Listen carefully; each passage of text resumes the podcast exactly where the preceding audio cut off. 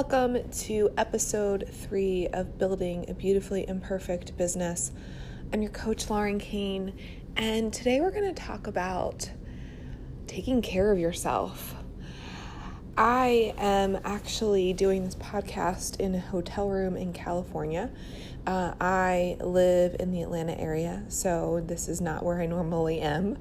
Um, and I am here to do something pretty exciting. I'm having a uh, strategic retreat uh, the next day tomorrow with um, with a client of mine um, who I've had for about a year. So my clients are all over the place, um, and this one happens to be in California. But I realized when I was on my way to the airport that it was really a great opportunity for a little bit of self care. Um, and I always try to sneak in those moments for myself, either big or small. Um, and, you know, small can be meditating, and big could be, you know, some services at the spa. But I realized what a gift it was to get to the airport a little bit early, sit and have some lunch, did a little bit of work, got on the plane, and did some work on the plane, and then hit a wall. I was doing a lot of writing and had just my brain had had enough. And a lot of times I'll push through that and push myself and I've found that by knowing how I work how I work best that I knew that that wasn't the right thing to do. And so I took a moment I took a long moment and I watched a movie which does not happen often. Um, but I that's well it does but they're all animated because I have a 4 year old but but I watched a movie, and it was a movie that actually was a it was a documentary, and it was so perfect, and it was so close to the content that I was writing about, and it just uh, was was kind of the universe conspiring for me to take some time out to to um, to you know focus on me and to recharge my batteries. And i've learned that for myself if i feel like i am hitting a wall i need to take a moment. And it's so funny because my husband and i were talking and he was saying, Oh, flight to California, you can get so much work done. And I was like, Yeah, I'm excited. And he's like, I love to just sit and crank it out. And, and I said, Oh, you know, I'm not the sit and crank it out person. I need to take breaks. Like, if I can't think through a thought, I need to get up and move around and make a, you know, make a cup of tea or take the dog for a walk. Like, I need to do something that's different to marinate and think about it. And sometimes it comes to me right away, and sometimes it comes to me in a day or two. But usually it'll come to me if I give myself some space. And my husband is like the crank it out, sit down, completely focused. You could probably walk an elephant into the room and he wouldn't notice but I'm different.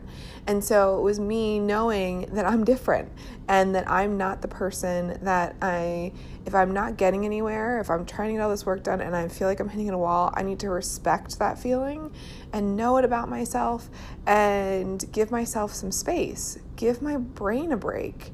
Um, I'm also an introvert, so I also need a break from my brain needs a break from just being around a whole bunch of people and who I'm sure were very nice people, but I need a little bit of a break sometimes.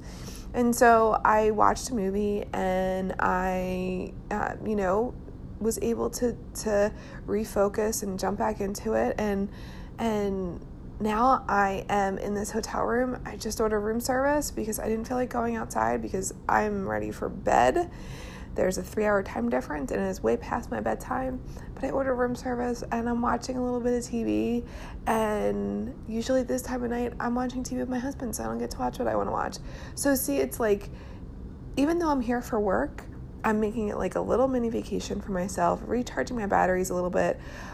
And I encourage you to find those times in your day to recharge your batteries and know what it is for you know how you work and how you operate.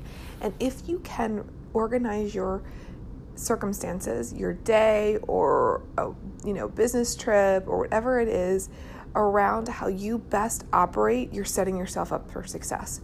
It's when you don't do that that you're setting yourself up to not hit the goals that you want to hit, to not be successful and to wonder why why isn't this working?